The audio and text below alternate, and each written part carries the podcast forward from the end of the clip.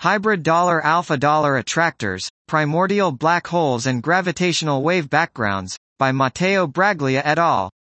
We investigate the two-stage inflation regime in the theory of hybrid cosmological alpha attractors.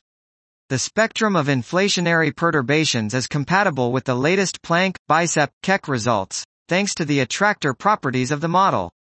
However, at smaller scales, it may have a very high peak of controllable width and position, leading to a copious production of primordial black holes, PBH, and generation of a stochastic background of gravitational waves, SGWB. Dot. This was, hybrid dollar alpha dollar attractors, primordial black holes and gravitational wave backgrounds, by Matteo Braglia et al.